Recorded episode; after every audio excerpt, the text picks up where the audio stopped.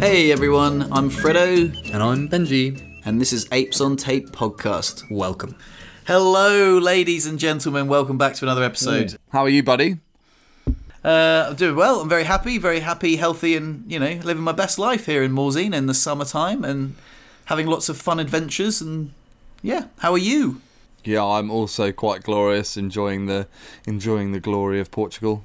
Ridiculously sunny at the moment, so hot, and I'm working in the sun, and I'm pretty sure I lose about a litre of water every 10 minutes. Like, my clothes are drenched. There's literally like a tap of water running off me. But, you know, it's fun. I'm having a good time. Yeah, it's been very hot here as well, like very, very hot. But it's, almost too hot, to be honest. It was really funny because there was a lot of, what would you call it, rain and stuff the last month. And then everyone... what is that stuff that comes from the sky? The water that comes... Oh, yes, rain. Rain. Freddo's on top form tonight, guys. You can expect a tip-top eloquent podcast tonight. You can't remember what the word rain is. Well, anyway, the rain last month, I remember thinking, oh, it's nice because it's cool, you know, like summer rain, like big thunderstorms. And everyone's like, oh, you know, summer's bloody gone, hasn't it? You know, that was a short summer. And I remember thinking, oh, when it comes back, because it will, everyone will complain about how hot it is. And on cue, everyone's like, oh, crikey, it's bloody hot, isn't it? God. And I'm like, yeah, it is, actually. Genuinely, I've like found myself being like, yeah, actually, I'm the one actually complaining. It is very hot. But yeah, it's all right if you're like in the lake or in the pool, but if you're just trying to do anything, you know, remotely, you know, I don't know, outside, it's uncomfortably hot. Yeah, agreed. So with the infamous British weather conversation out the way, it's, funny enough, neither of us live in Britain, but. Shall we start with what are you grateful for, good young man? Yeah, absolutely. I've got loads to be grateful for at the moment. It's really hard to pick something. Oh, la-dee-da. It's hard to pick something specific, but I think I'll start with my YouTube channel, because I've been releasing some videos on my YouTube channel recently, and after a bit of a hiatus, and they've been performing quite well, getting some engagement and lots of comments about, you know, sort of thought-provoking comments and sort of discussion-provoking comments, and also comments that have even provoked me to make another YouTube video tonight, actually, which was about Someone asked in the comment section, what's the best pieces of advice you were given when you first got injured? And I thought, do you know what? If I could go back in time and give myself some advice, what would it be? And, you know, spoiler alert, it was going to be... I would actually... Coincidentally, this video popped up on Facebook as a Facebook memory of me walking in the parallel bars. And I remember shortly after that, I... sunk into a bit of a deep, dark depression, and I, you know, tried to take my own life. And thankfully, you know, that didn't, you know, I'm still here, and I got through that. But I thought that, you know, if I wasn't going to walk again, like, life wasn't worth living. There were many other things that sent me into a bit of a dark spiral. But if I could go back and give myself any advice, I'd be like, hey man, listen, if you don't walk again, it's not your fault. Like, it's not that you didn't try hard enough. It's not that, you know, you can't live a happy life. It's just a fact of life that, you know, your spinal cord's a bit too damaged. There's no connection there. Don't feel too bad about it. And there is such a wonderful life ahead of you. Like, just being content and being happy is totally, totally possible. And there are way more important things than just getting your walk back. Like, when I lost my walk, I lost my old life. And I realized that, you know, while... trying to get your old life back is important, and for anyone in that first stage of being injured, I would 100% recommend trying as hard as possible to get any sort of movement back that you can get, because that's, you know, going to benefit you immensely moving forward. But I would say that it's not the end of the world if you don't, and just so many things about, you know, like, life again, like, getting your old life back is something, but like, also reinventing yourself from the ground up is such a wonderful opportunity after a spinal cord injury. You're like, okay, cool, like, you know, no one wants to give up that, you know, those beautiful hedonistic highs, you know, like, for example, you know, when I was, you know, snowboarding and mountain biking and partying, like, no one's going to voluntarily just give that lifestyle up. You're not going to be like, oh, you know, cool, yeah, I'll just go sit down for the rest of my life. That'll be awesome, you know. It'll be lovely, you know. I'll learn some wonderful lessons. I'll be content with less. It'll be great, you know. Ultimately, I'll just be a very happy chappy. But you can never see that coming. You can never guarantee that to happen. And I don't know. I think sort of if I could go back in time and just say to myself, hey, listen, man, if you don't walk again, don't worry about it. It's all good. Like, there's a really cool life to be had in your wheelchair, and don't worry, you'll be happy. Do you think that I've actually got some questions around that particular event, because it's kind of loaded for you from a couple of angles, as I remember, and I'm pretty interested to ask a couple of searching just personal questions, if you're all right with them. Did you feel like, because I remember that video, I remember, you know, as your videos were coming out in real time just after the accident, it was pretty tragic time for you. And we were actually talking, I mean, we weren't close friends at all then. We were acquaintances more than friends, maybe just a bit friends. But we were talking quite a lot then. Like, we were sending each other podcasts and stuff. And I wanted to ask you, when you felt like you were trying to walk again, do you feel like you were doing it only for you, or do you feel like there was a lot of external pressure on you to learn to walk again? Do you feel like you felt a need to do it for other people, like your parents, for your girlfriend Lou at the time? What did it feel like? That's actually a really, really good question, because that's actually, again, another thing I brought up in the video was the fact that because it was on social media, all of a sudden I had this like group of cheerleaders that were like, oh, you know, come on, buddy, you can do it again, you can do it, you can walk. And then I felt like if I didn't walk again, I was letting them down, and they might think that because I didn't walk again, I didn't try hard enough, and like, oh, you know, oh, he gave it his best shot, you know. And that is horrible. That's actually a really horrible misconception of like people after spinal cord injury, if they don't walk again, it's definitely not because they didn't try hard enough. And don't get me wrong, people that do walk again, they try really, really hard, and they're like, you know, I gave it my all, and that is wonderful. But it does give the slight impression that those who weren't that lucky didn't try hard enough, and that's not the case. So it's actually really savage, because when it became obvious that I wasn't going to walk again, and it was basically just like a bit of a parlor trick that I was just manipulating my spasms to walk, you know, in inverted commas,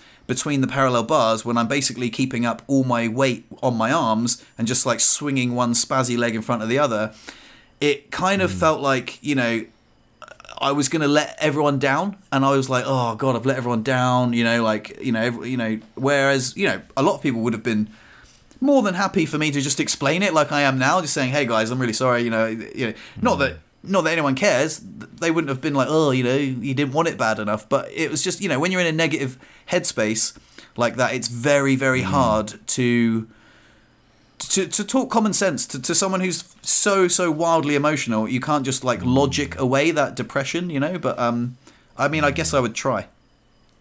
There's this is a trickier question. So basically, obviously, we as humans, we always get attached to identities, to, you know, things that make us, like, oh, you know, that's Benji, he's, you know, silly and wacky and whatever, and that becomes like a character trait that you need to uphold, and you adhere to it in some way, and you sort of attach it, and like, oh, these are the things that make me. And whether they're positive or negative, we often, like, you know, cling to them quite tightly. And, you know, that's something that you kind of get to experience if you take like a large dose of psychedelics. You often get an ego death or something to that effect, and you kind of have to let go of your identity, which is usually like, or certainly can be really quite a painful experience. You're like, oh shit, none of that stuff is real. That's not me. I don't need to be X, Y, Z. And obviously, in an even more painful event, you lost vast quantities of your identity, of your ID, of your ego. You're like, I'm Freddo. I'm the guy that, you know, snowboards and mountain bikes and, you know, goes and parties and whatever.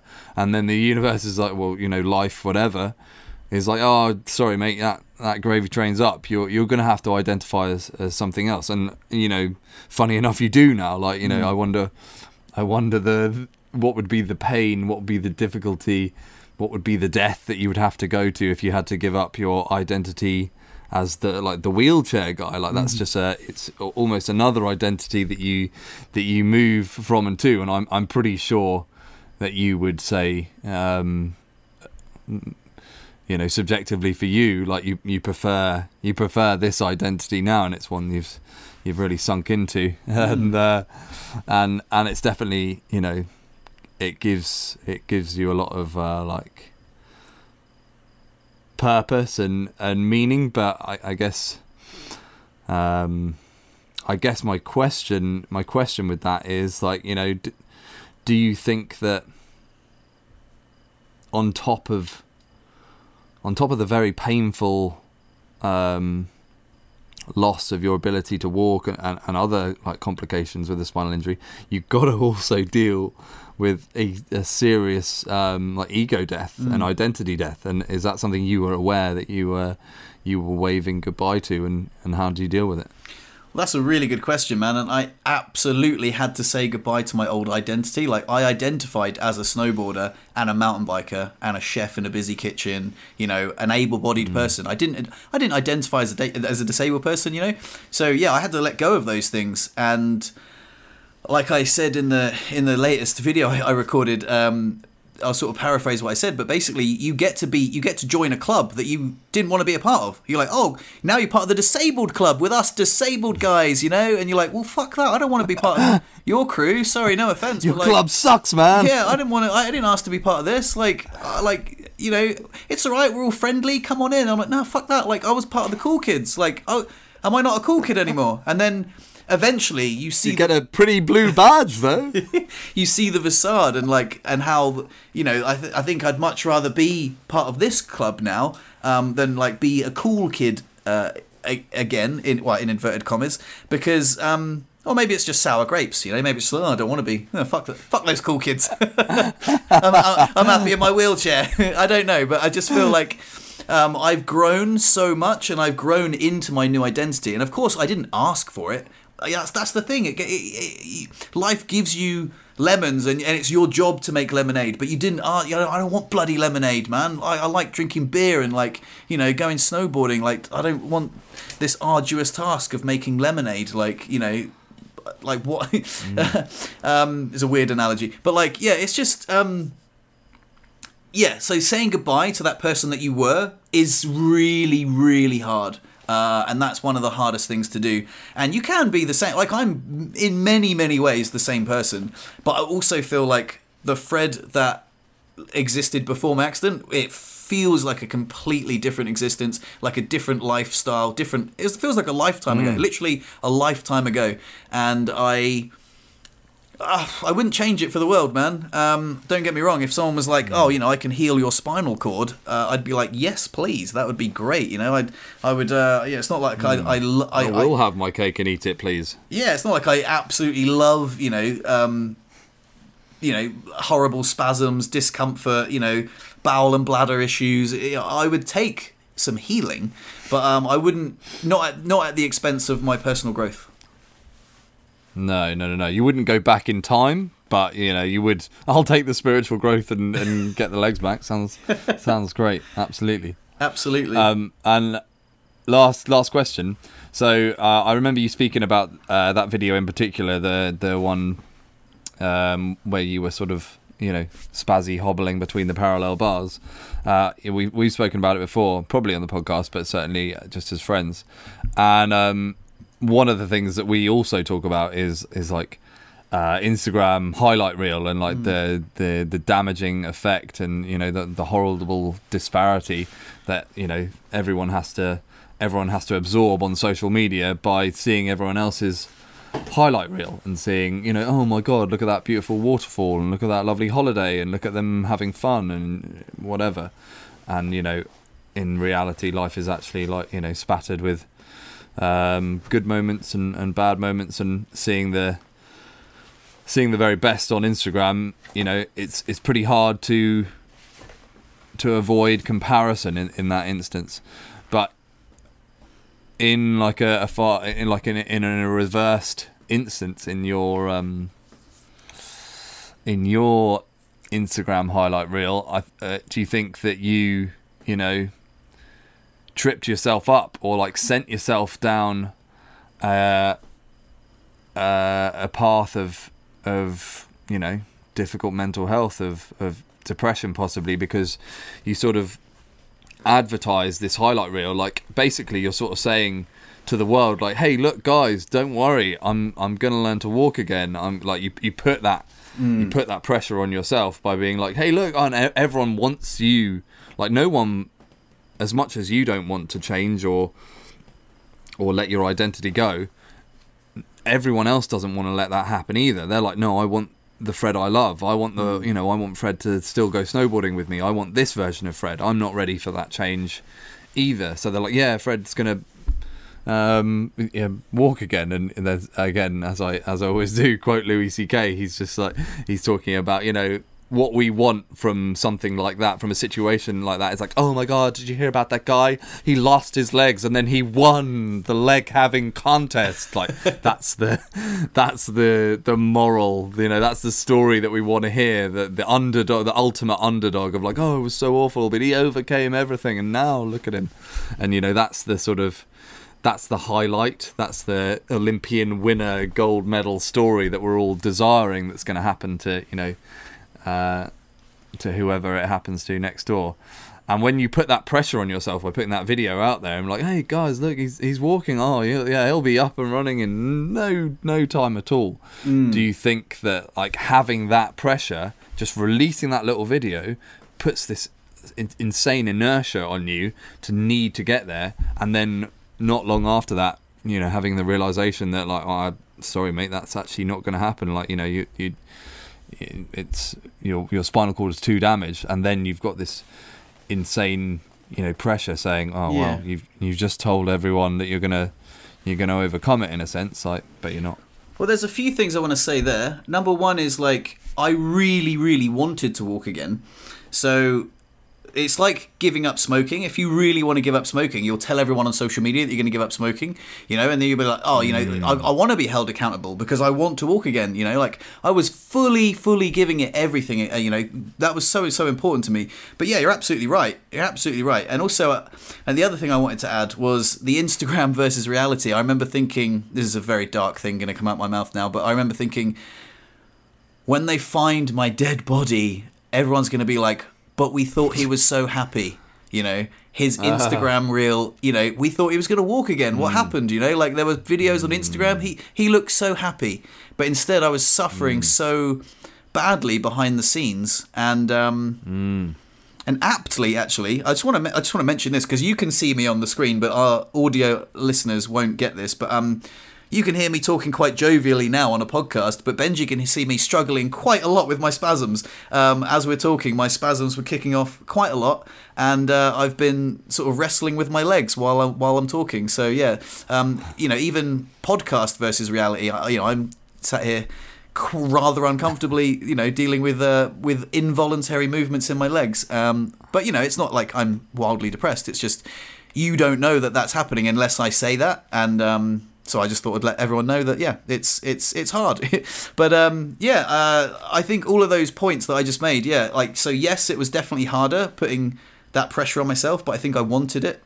And yeah, the very dark, yeah, like, what will they think, you know, like, you know, everyone thinks I'm really happy, but then they'll really know how bloody sad I am. And I'll show them, yeah. And there was that horrible catalyst. I don't think I've actually spoken about this on the podcast, but maybe I will. Maybe I'll share it actually.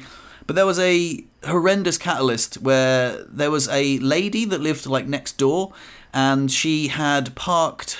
So her husband, they lived there, and they were unhappy that I'd built a ramp up to my front door, because a little bit, like about a third of the ramp was on their land, and they were like, you know, we want this ramp removed. And I was like, that's my only access to my flat. Like, I'm in a wheelchair, and yeah, I'm also struggling immensely with my mental health, and surely you can just be decent human beings and just allow me to access my house. Like, I'm sorry I didn't ask permission. I didn't know it was your land. I was going through a lot at the time. My friends just you know, built it for me. We thought that was a bit more important than, you know. Anyway, so there was this one time where this lady had parked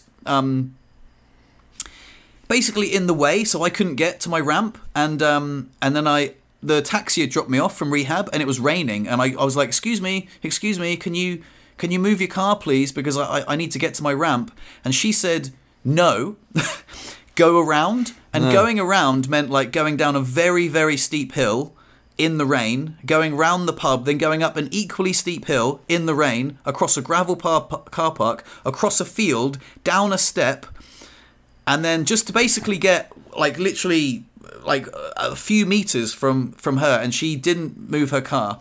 And in the end, I was like, please move your car. I can't go round. Like, why are you being so mean to me? Like, I have no idea why you're being so mean to me right now. And then she said, you know, fuck off. And I was like, I was just so distraught. Anyway, she finally did move her car. She moved it, and I went past. And then just to like twist the knife, she moved her car back. So now I'm stuck indoors. If I want to go back out, I can't. And I'm like, oh, okay, that's so spiteful. Like, literally, it's not like she would only have to move. Like, imagine how little you'd have to move your car to allow a wheelchair to pass, you know? And it was very, very spiteful, the fact that she was so mean, and she reversed her car back. And that was like a very my mental health was extremely low at that point. I'd written suicide notes. I had...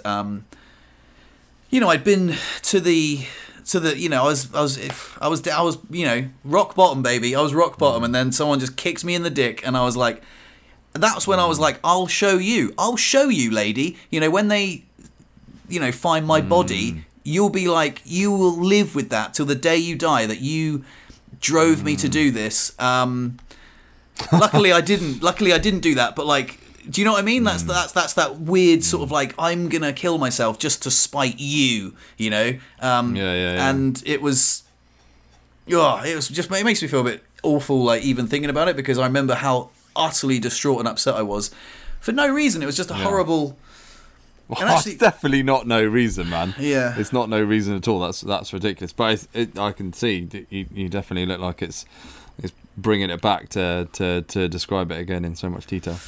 I want to actually continue this real quick, because there was a beautiful thing, because I remember speaking to Jerv about this recently. He took me out for dinner. It was very nice. And he was saying, oh, I remember that, man. Yeah, I remember that. Like, because the lads came. I remember saying, oh, cancel poker, guys, because, you know, I'm a bit too upset. I don't want to have people over. And then I remember thinking, if they don't come over, I'll probably kill myself. So I remember just saying, actually, come over. I'm actually getting a bit emotional talking about this now, but I was like, yeah, come over, because I think it'll be fine. Like, it, you know, if you like, basically, I didn't really say that, but I was like, come over, because if I'm here alone with like the tools to do it and my horrible thoughts, you know. But so basically, them coming over to play poker that night, I think, saved me as well. And they come over, and they, when they heard, they were like, "Oh my god, we're going to go smash the windows of that car. We'll burn it to the ground." And I was like, "No, whatever you do, don't do that. I don't want you to make it worse." And but at the same time, I didn't actually know what I was going to do about the situation. And then fast forward a little while, and I had a little psychedelic ceremony, and I thought the most powerful thing I can do in this situation is forgive her, because the hate that I was holding on in my heart was consuming me.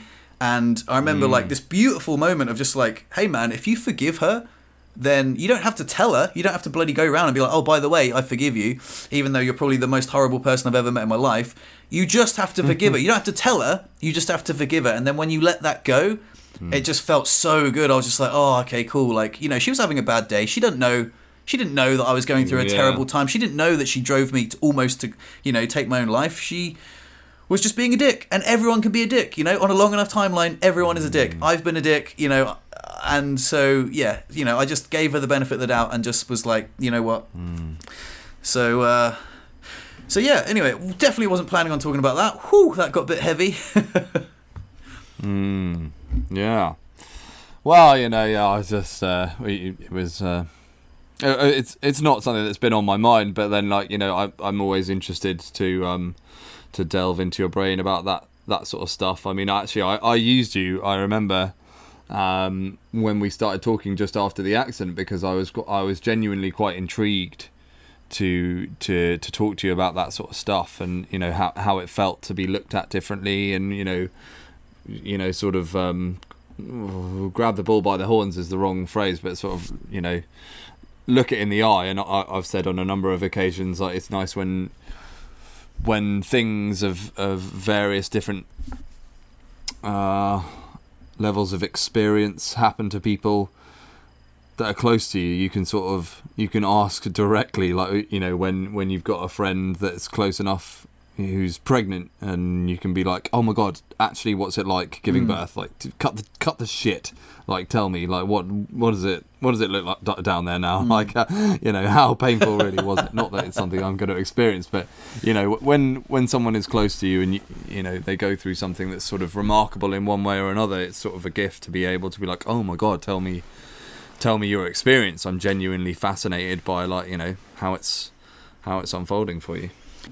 Interestingly enough, I do remember when you said, like, what's it like, you know, being looked at differently. I remember, I was actually really, again, digging up some memories here, but let's go for it. I remember I came home, the very first time I came home, I wheeled my wheelchair through some dog poo, and I was like, oh, for God's sake. I was really...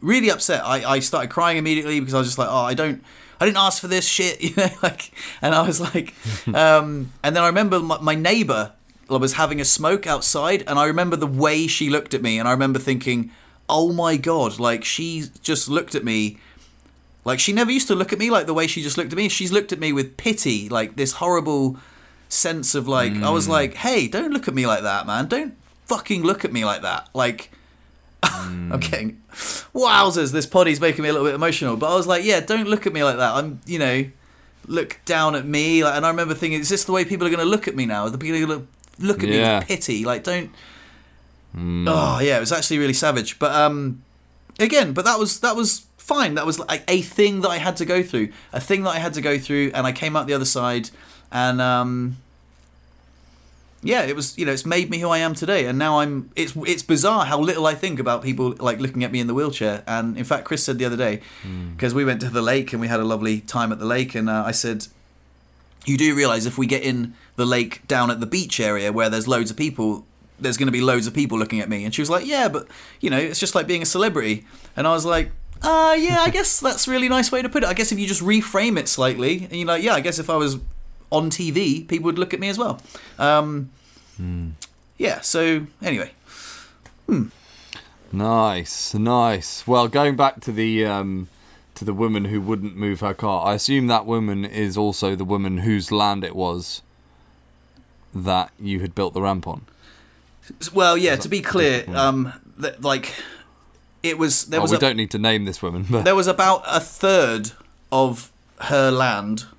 that, like, so, like, 2/3 of the ramp was on the landlady's land. I didn't ask anyone's permission to build the ramp. It was just a thing that, like, my friends had knocked up for me, because they were like, oh, well, Fred needs to get in his house, you know, and I think that was the, you know, and I didn't realise that I'd rubbed my neighbours the wrong way, you know. And you would think, I honestly can't think of anyone who'd be like, who would just, like, what's the word, like, internalise that, and take it like take it so personally. Like, I can't believe they've built a little bit of that ramp on my property. Like, who does he think he is?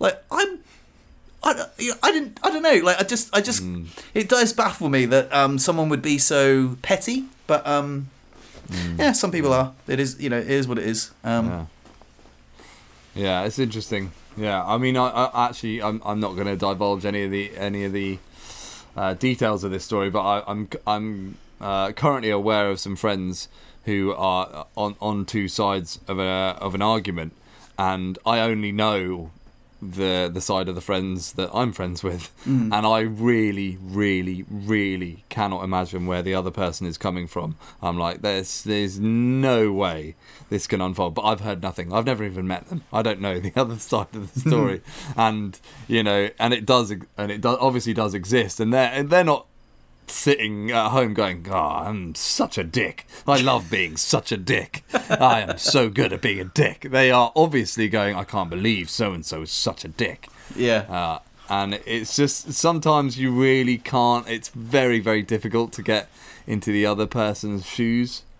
Or wheels, whatever it might be. Yeah. But yeah, I guess it's a good, it's definitely a good lesson to be like, whoa, you should definitely be kind wherever you go, because you just do not know what someone is going through. And I doubt that woman would have taken it upon herself if you had decided or gone through with the plan of taking your own life. I doubt she would have been like, oh, I bet that was because of me, because of moving her car. She would have been like, oh, God, that land-grabbing disabled bastard. Thank God he's gone. Or whatever, like some other story that we're unaware of. But it's just definitely a great, great reminder. You just never know what someone else is going through, and it's just a real good reminder to just be as bloody lovely as you can. Exactly, man. It could be about to go seriously west for that person. Treat people with kindness. Now, I think it's about time that we segued away from the heavier stuff, and it's about time I asked you what you were grateful for. Yeah. Okay. Sure. Oh yeah. Okay. I've just had a really, really lovely, few days back in the UK. It was really, really, really sweet. I'm currently really enjoying adult relationships. Obviously, I know I'm an adult and have been for some years now, but there's been a number of instances in the past several months that I've really been given the example of like, oh, I'm an adult. I identify as one of you now. Like, I've basically met a couple of parents of old friends, but I'm wearing different clothes, so to speak, now, and I'm like, oh, I get it. Whereas these people used to be like, oh, hello, yeah, is Jack in? Yes, can Jack come and play?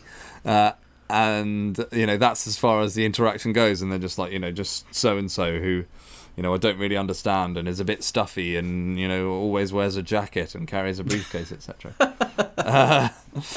And now, like, I'll have a conversation with them, and I'm like, oh, well, I can talk to you, and like, there's this sort of genuine inquisition and just a level playing field, and it's just really, like, it's really nice. Like, I've got many older friends because my mum is such a sociable woman. She's got friends coming out of her. Well, she's got lots, and.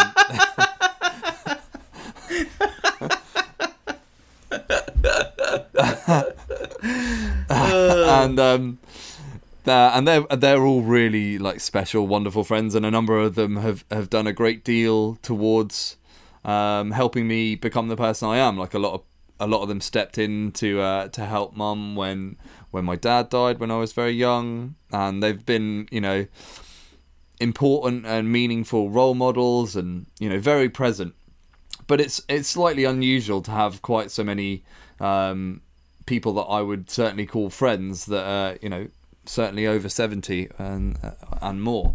But I get to spend, a reasonable amount of time with them. Like, I try and see them when I can, when I go back to the UK, and it's just really nice to share time with them and have genuine interest in their life, because it's quite different when you get older. Things change, and your reality is different, and the things that happen to you are different to the sort of anecdotes that we would tell one another. And I've just really been enjoying it recently. My mum very, very sweetly said that she would throw a party every year for Barbara's birthday, while she's still alive, which hopefully will be a while. And in fact, she's doing a bloody good job, bless her. Like I've said before, she's doing it remarkably gracefully, and I will certainly keep it in my head for the rest of my life that I hope I can behave as gracefully as that if anything like that befalls me. And Mum actually said jokingly, if Barbara carries on doing as well as she is, maybe I'll have to do a party every other year because it's quite a lot of work.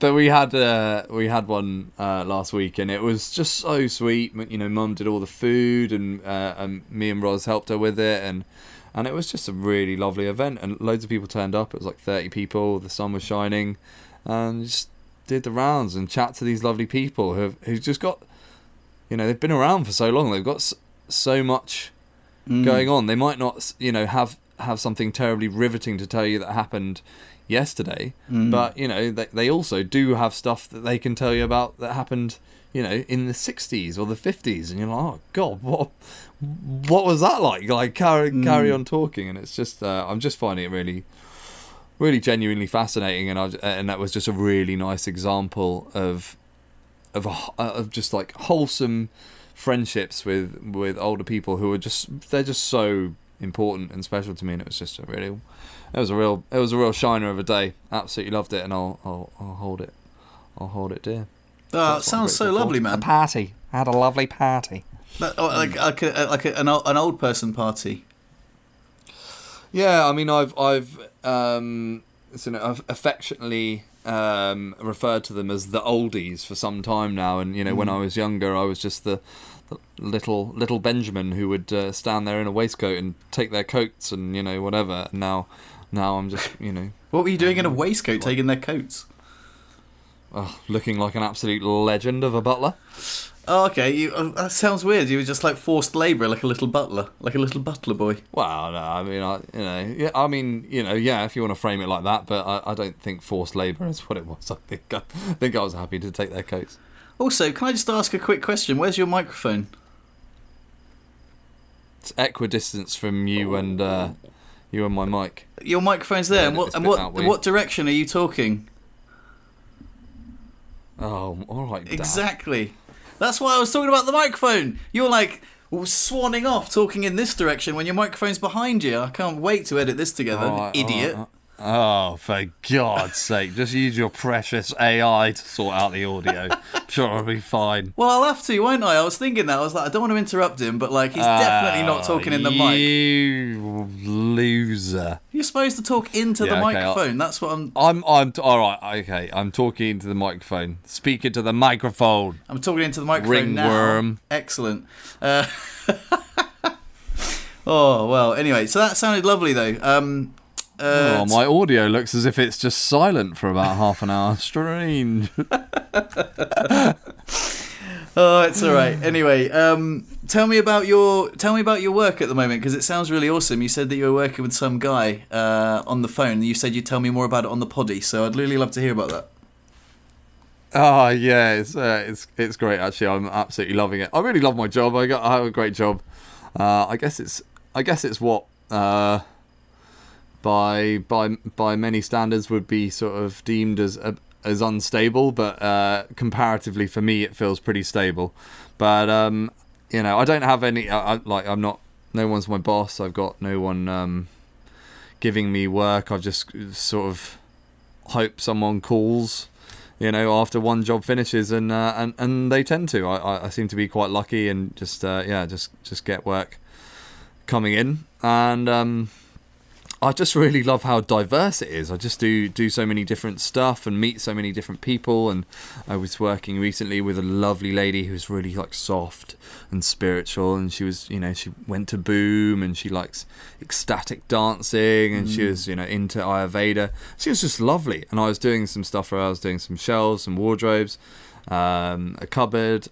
And she's a marine biologist as well. Oh, very cool. So she's this fascinating lady who I just found, you know, so interesting. I was so happy to, you know, ask her questions and find out about her life, and just lovely to be around her. Really, it was just great. And now I'm working for someone else, and it's completely different. And I'm just love that I get to earn and learn and meet all these people that I just find people really, really, really fascinating. And this guy is fantastic. He is awesome. He's so more qualified than I am and experienced than I am to do the job that he's paying me to do. So it's quite a strange instance, because I'm, you know, it's like sort of going marching into Heston Blumenthal's restaurant and be like, "Sit down, Heston, I'm going to make some breakfast." And he's like, "Really? How are you going to boil that egg then? Is it going to be 63 degrees in a bathtub for 6 hours? Like, well, let's stand back. Don't worry. I know what I'm doing. You know, I've got a tin of Heinz here. I promise you'll. Everyone loves my beans on toast." Amazing. So it's quite pressured, but he's this guy who's carpenter turned site manager turned project manager turned snag manager, which is a word I only found out recently. And apparently someone who goes or snag managing, something to do with snags anyway. Is it like that gets a sausage manager? He goes around to barbecues and like, "You got any snags on the barbecues?" Like, "Oh, these sausages are cooked. These sausages cooked." And they're like, you know, "Watch out, that one's pink in the middle." No, it's got nothing to do with sausages, you idiot. He's someone for a job who, for his job, goes around spotting other people's mistakes and, you know, basically nitpicking on, you know, commercial projects and renovations, being like, "Oh, you missed a bit there." That's a great. He sounds like a fucking great guy. Like, well, he must be fun at parties. He's actually such a laugh. He's so great. He's so lovely. He's so welcoming. He's so kind. Like, you know, he's pretty quick to stop for lunch and he's pretty quick to offer me a beer and, you know, we get in the pool and have a chat and he's just great. He's actually already offered me more work, which is fantastic. And, you know, what better person to work for than someone who is that attentive to detail. Like, if he's like, "Yeah, good job," I'm like, wow, he definitely means good job then, because, you know, he spends his life going, "That's not a good enough job." So I see what you mean. Working for that guy must level your skills up like quite a lot. Well, I'm hoping so. Like, I haven't been, you know, I haven't been thrown off site yet, so it's looking good. But yeah, it's just great fun. I'm super grateful for work at the moment. I'm so lucky to just have like a really diverse job. I love making stuff all the time, and I just get to learn stuff. I did stay on day one. He was so hungover on day one, so I basically just got to like come in and be a hero. He's like, "Oh, bro, I'm dead, man. I can't do anything. I'm just going to be laying by the pool all day. You're gonna have to do it all today. All right, the doors. I'm just gonna leave you to it." I'm like, "Okay." But so I just cracked on and it was fine. And he was just like, "Oh, thank God you're here, bro. Nothing would have got done if you weren't here." So I got to just take that role nice and easily. And he was like, "You want a beer, bro?" "I'm definitely having a beer right away." I was like, "No, I'm good, mate. I'm a bit of a lightweight, and if I have a beer, I just won't do any work." He's like, "No, you'll be all right with one, no?" And I'm like, no. I promise you, if I have a beer, you'll get Benji at 40% at best. He's like, all right, I'll get it, no worries. And then it's absolutely baking with heat. I'm wearing in my dungarees. Why am I wearing dungarees? So I can hold my pencil in my pocket like a bozo. And I'm just absolutely drenched. Like, water is dripping on the saw as I'm using it. And he's like, "Bro, why are you wearing all those clothes? It's Portugal. Yeah, what are you doing?" I'm like, I don't know if you know, but I'm a carpenter. Take the jacket off, mate. It's 40 degrees.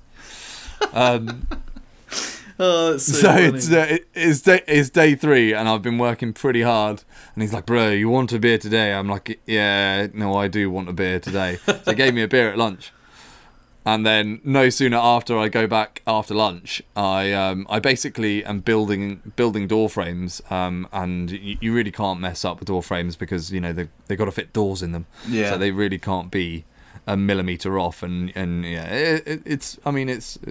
You know, it is what it is. And I was doing a good job, with the first few, and then, you know, they're all right. And then I just start putting the architraves on. The architrave is like a little detail that goes over the door frame, so it covers the door frame and the wall because that join is not pretty. And I just glued it on over the join. And there's a little line that's taken out all around it just for you to slot it in nicely, like a little puzzle, if you will. It's obviously, the hole is obviously for that, and I just glued it over it and then just carried on and went about my day. And then later he comes up to me and I'm like, "Bro, what's going on here with the door?" And I'm like, "What?" He's like, what have you done?" I'm like, oh oh my God, and suddenly like realise my mistake, and I'm like, oh my God, and, like, I'm like hot soapy water, like trying to get it off, trying to pull off the glue, making an absolute mess of it. And he's like, it's fine, it's fine. I'm like, I'm so sorry. And he only had a finite amount of these, and I've obviously just ruined them. And I was like, I told you, I can't have beer, So sorry, just to be immediately deemed useless. Just to be clear, what did you glue the door shut? No, not the door shut. Just I glued like a wooden detail just in the wrong place, and then had to rip it off. So I spent a good hour correcting my. Well, mistake. It's his own fault for giving you a beer. You did say. Ah, well, I think again he was very kind. He was like, "Oh, they shouldn't make them like that. It's ridiculous." I'm like, "I think I deserve some responsibility for this mistake." It's like, "Ah, terrible product." I'm like, "Really? It's not me having a beer and gluing it in the wrong place." Like, you know, thanks for your kindness, but really, I do have to take some responsibility for my own idiocy. Oh, he sounds like a right giggle. He is a great giggle, man. He's cool. He's obviously a big deal. Like he's just finished a refurbishment of Wembley Stadium, so that's the sort of level of work that he deals with back in the UK. Oh, very nice. Small fry. Oh, mate, he sounds like a right laugh. What's his name? Eugene. That's such a cool name. Yeah, he is cool. He's great. Yeah, we're actually hopefully going for a surf tomorrow morning, which is nice. Nice. And, yeah. I love your accent. It really made the story so much more vibrant. Well, you know me. I love any excuse to get my accent on, huh? Really? Especially a South African one. I love a South African accent. It's so good. They're so like gun ho. I've had plenty of South African friends and people throughout my life, and I just you gotta love that accent. Haven't you? I can really get a roll on it, huh? Yeah. I can do a few accents. South African is a challenge. I'm not going to try and do it. I'll embarrass myself. But yeah, you nail it though. You nail it. It's great. Oh, thanks very much. There was one more thing I wanted to talk about before I get into my closing joke, but how long is the closing joke going to take? It sounds like you're going to. No, it was just. It's getting late. I haven't. It's just when you said about the puzzle, I wanted to add something else because I wanted to address something. Just the fact that I guess I'm a flawed human being, and like last week on the podcast, I said. When I was going to go to the changing rooms, when next time I see someone in the disabled changing rooms, I was going to not get annoyed because it always annoyed me. And when I was in the swimming pool, I noticed that I was always annoyed, and I've got the power of using like stoicism and like foresight to be like, you know, I'm not going to let that annoy me. And it's wonderful to be like, oh, there's a person in the disabled changing rooms. Have a lovely day, sir. You know, good on you. Don't worry about it. I'm not going to be this scowly, angry-faced wheelchair guy like facing you as you come out of the change rooms, and that's really nice. However, sometimes it's harder to remain present and mindful, even when you're doing something that's like pleasurable and something you've been looking forward to. For example. We had this puzzle game recently that I was really looking forward to playing. It was called The Blunder, and it was basically this guy had, the premise was this guy had like accidentally sent some photos to the wrong email address, and you've got to crack these codes and solve these puzzles, and then go online to solve the puzzle. And I did one over Christmas time, and it was absolutely amazing. I ordered this other one, and I was like. Really thrilled to play it, and I was really looking forward to playing it too, and I was playing it with Marianne and Chris, and I was like, okay, cool, and then we had to eat, and I was like, oh, okay, well, bloody hell, let's have something to eat then, and I was like, and also, do you remember, I might have mentioned on the podcast last week about how, maybe I didn't, but I'll just say that I've been trying to do mindful eating recently, so like eating slower, trying to like not be the first one to finish, and also cooking mindfully. Like I've noticed that I've been cooking recently, like I was cooking in a commercial kitchen, like go, go, go, like get the food out, hot, go, go, and like it's been like a rush, and like Chris doesn't cook like that. She's just like, hey man, like it's all about the process. Like let's just cook together, and there's no, you know, the end goal isn't to have the food ready. It's just the process. And I'm like, I mean, oh, okay, lovely. It definitely is. No, I mean, yeah, but obviously. But you know what I mean? Like, don't neglect... No, man, we're not going to eat it. Just leave it there.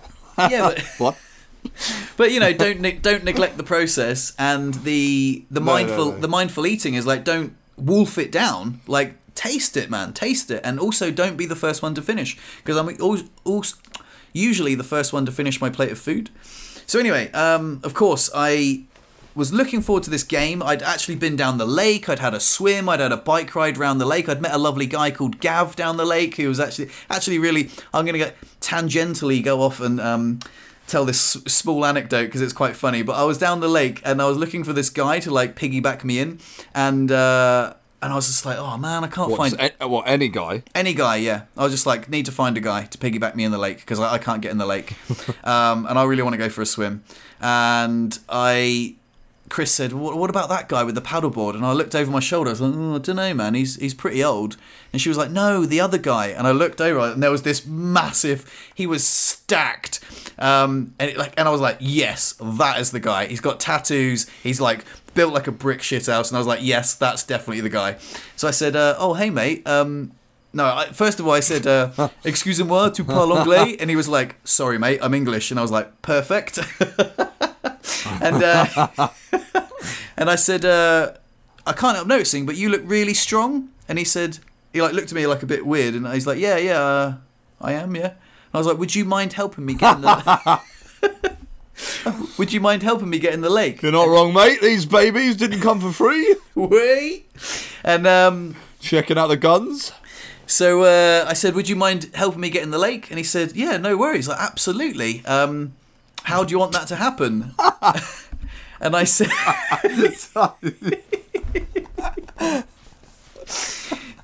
Sorry, I just made myself laugh with a ridiculous fantasy of like, oh, do you mind helping me get in the lake? Like, yeah, how do you make that happen? Well, first of all, you got to take my trousers down. Take my penis, pop it in your hand. Jesus, that sounds like the beginning of a weird porno. Anyway, so yeah, I said, well, basically, just piggyback me in the lake. You know, you gotta look out. My legs are a bit spazzy, but yeah, just sort of like, you know, get in between my legs really, and I'll, you know, and I'll just sort of like, I'll just sort of bear hug you from behind. It's turning. It's... What's turning... that? Nothing, mate. That's just my... That's my flashlight. Anyway, he said... The funniest thing, he was like, excuse my naivety, mate, but like, what's going to happen when you get in the lake? And I was like, I'm going to swim off. He's like, you can swim? I was like, yeah, of course, that's why I want to get in the lake. He's like, that's amazing. Anyway, we get in the lake. It's an assisted suicide, sir. Thank you. I've been planning this for weeks, been waiting for someone your size to get me in the bloody thing. This is a suicide note. If you can hand this to my mother. Ta-ra. So anyway, like I'm on this guy's back, and he's like, he's lifting me in the lake, and he's a great guy. Get in the lake, and he's like, oh, that's amazing, you can swim, blah blah blah. And he's on his paddleboard. He paddles off with his missus, and then he paddles back, and he's like, mate, I've got 1,000 questions for you. And we start talking. It's great. His name's Gav. He owns a gym in Rye Bay in the UK. It's really lovely. Anyway, really cool guy, and yeah, he says... he just asked me loads of questions about, like, you know, oh, it's amazing how you can swim, like, how did you learn to swim, etc., blah, blah, blah. And then he sees me... Sink or swim, mate. Yeah, yeah. And then he says, oh, let me know if you want to get out. And I was like, yeah, sweet. So he paddles off, and then he paddles back, and he's like, do you want to get out? I was like, oh, maybe in a bit, yeah. And, you know, we chat for a bit. Then he paddles off for ages. I'm left, like, treading water for about an hour, waiting for him to come back, and he comes back, and he's like, do you want to come back, do you want to get out? I was like, yeah, that'd be sweet, thank you. Anyway, he piggybacks me out, then yeah, fast forward, he sees me on my wheelchair bike, and obviously this guy's now, like, he's pretty amazed. He's just like, oh my god, he's on a bike that attaches to his wheelchair, how amazing. And I'm just waving to him on, like, from the side of the lake, and he's on his paddleboard going, oh my god.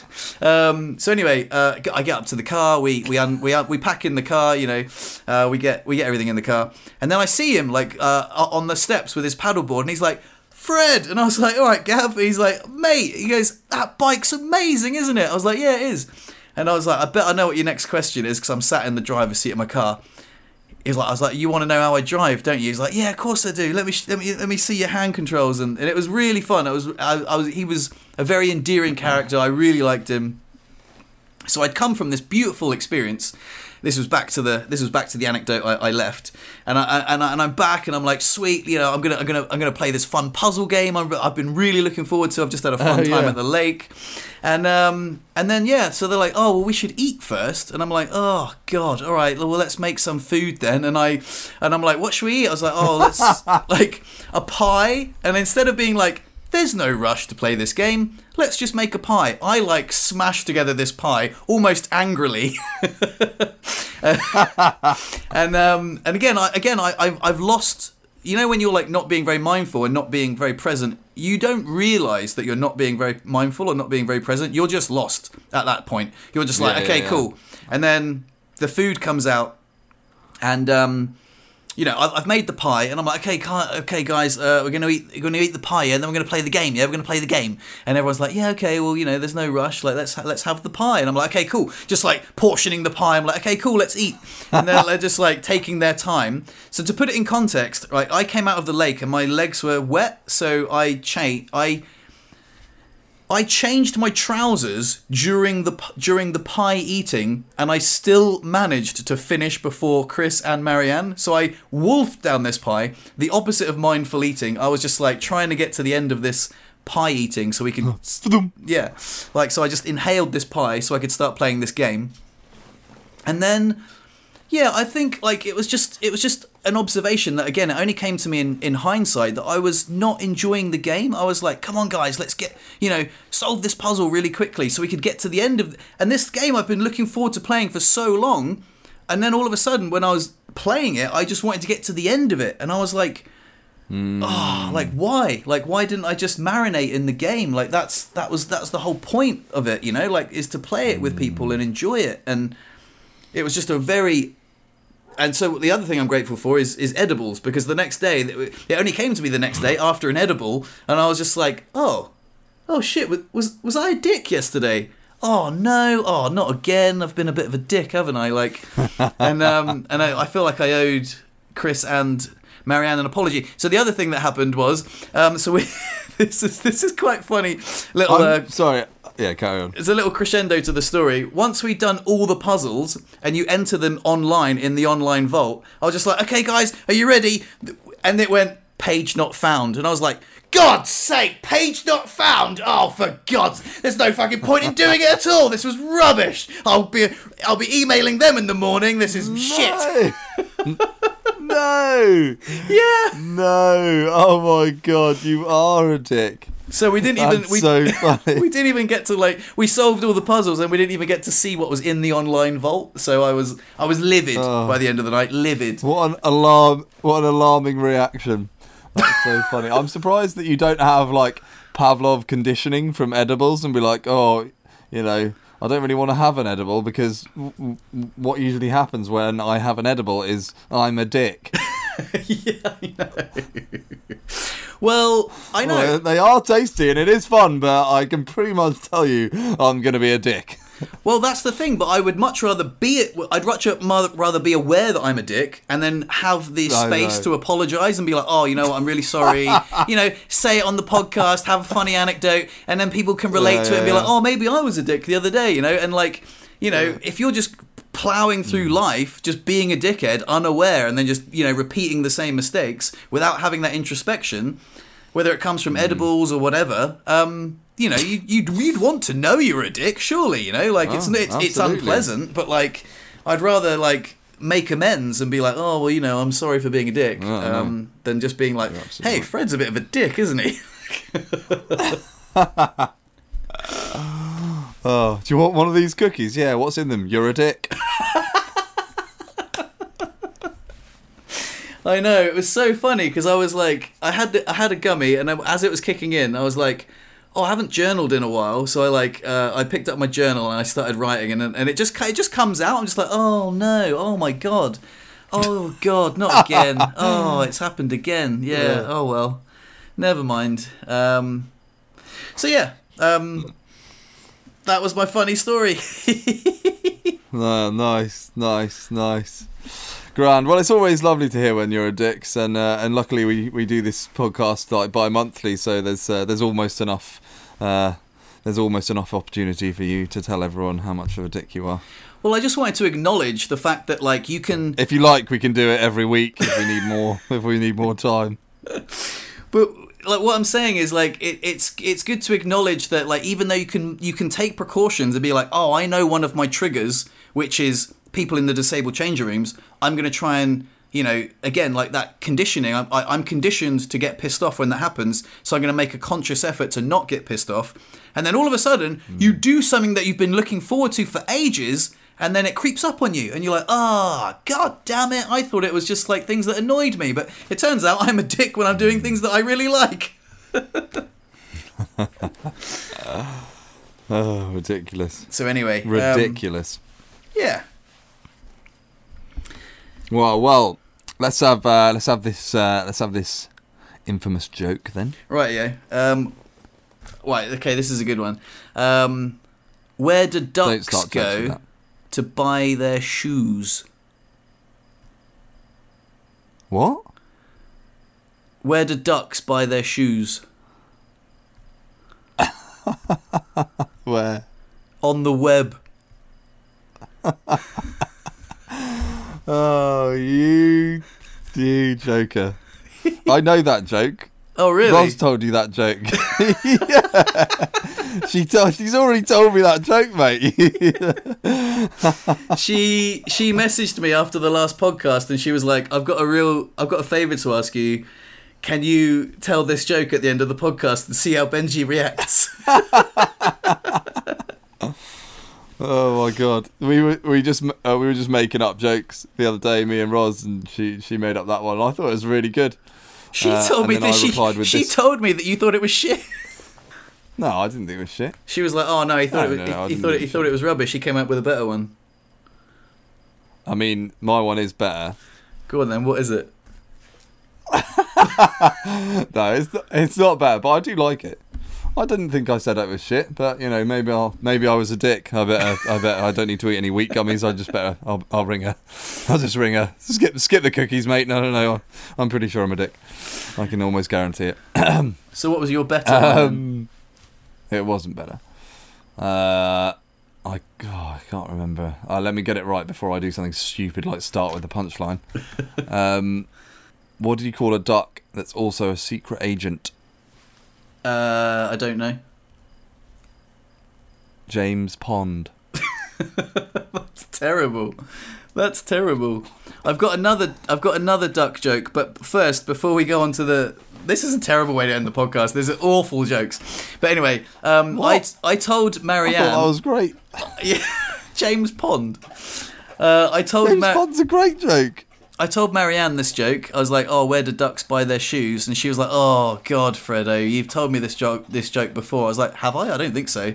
And she was just like, "I don't know, Dr. Martens." And I was like, "That's really good. Did you just come up with that?" She was like, "Yeah." I was like, "That's way better than the punchline I was gonna give you." Like, and she's French, and she just picked it out like Dr. Martens, and I was like, "Well done." I was like, bravo, that was really good, off the cuff. That's it. You should have been like, yeah, that was the punchline. Yeah, that's you got it. You got it. Anyway, I do actually have a pretty decent duck joke. How do you turn a duck? Oh, sorry, we'll get all of our quack duck jokes out the way, and you can swan in with your delicious bird joke. A couple of puns in there if you're interested, guys. All right, this is it. This is the ender. Okay. Whatever. How do you turn a duck? How do you turn a duck into an old soul singer? I don't know. You put it in the microwave until it's Bill Withers. That is good. Way! And on that note, we will see you guys in a couple of weeks. Thank you for listening. Take it easy. Zip it up and zip it out. Hello, friends. I really hope you enjoyed listening to that podcast. I wanted to bring your attention to the video that sparked off this whole impromptu trip down memory lane. It's on my YouTube channel. It's called Freddo the Wheelchair Guy. And if you don't already follow it, that's absolutely fine. But this particular video I'm quite proud of. And like I say, it's a great reference point for the conversation that we had. And it's something that I put a lot of effort into. It's quite visually stimulating as I put like a lot of B-roll over the top of all the things that I've gone through over the years and the present day and all the little wheelchair struggles. So if you want to go support me and check it out on my YouTube channel, there'll be a link in the show notes. And other than that, if you think this podcast was valuable and someone else would like to listen to it, then please feel free to share it. As always, word of mouth is a great way to spread the message of the podcast. And other than that, have a great day. May the next podcast you listen to give you a giggle. Peace.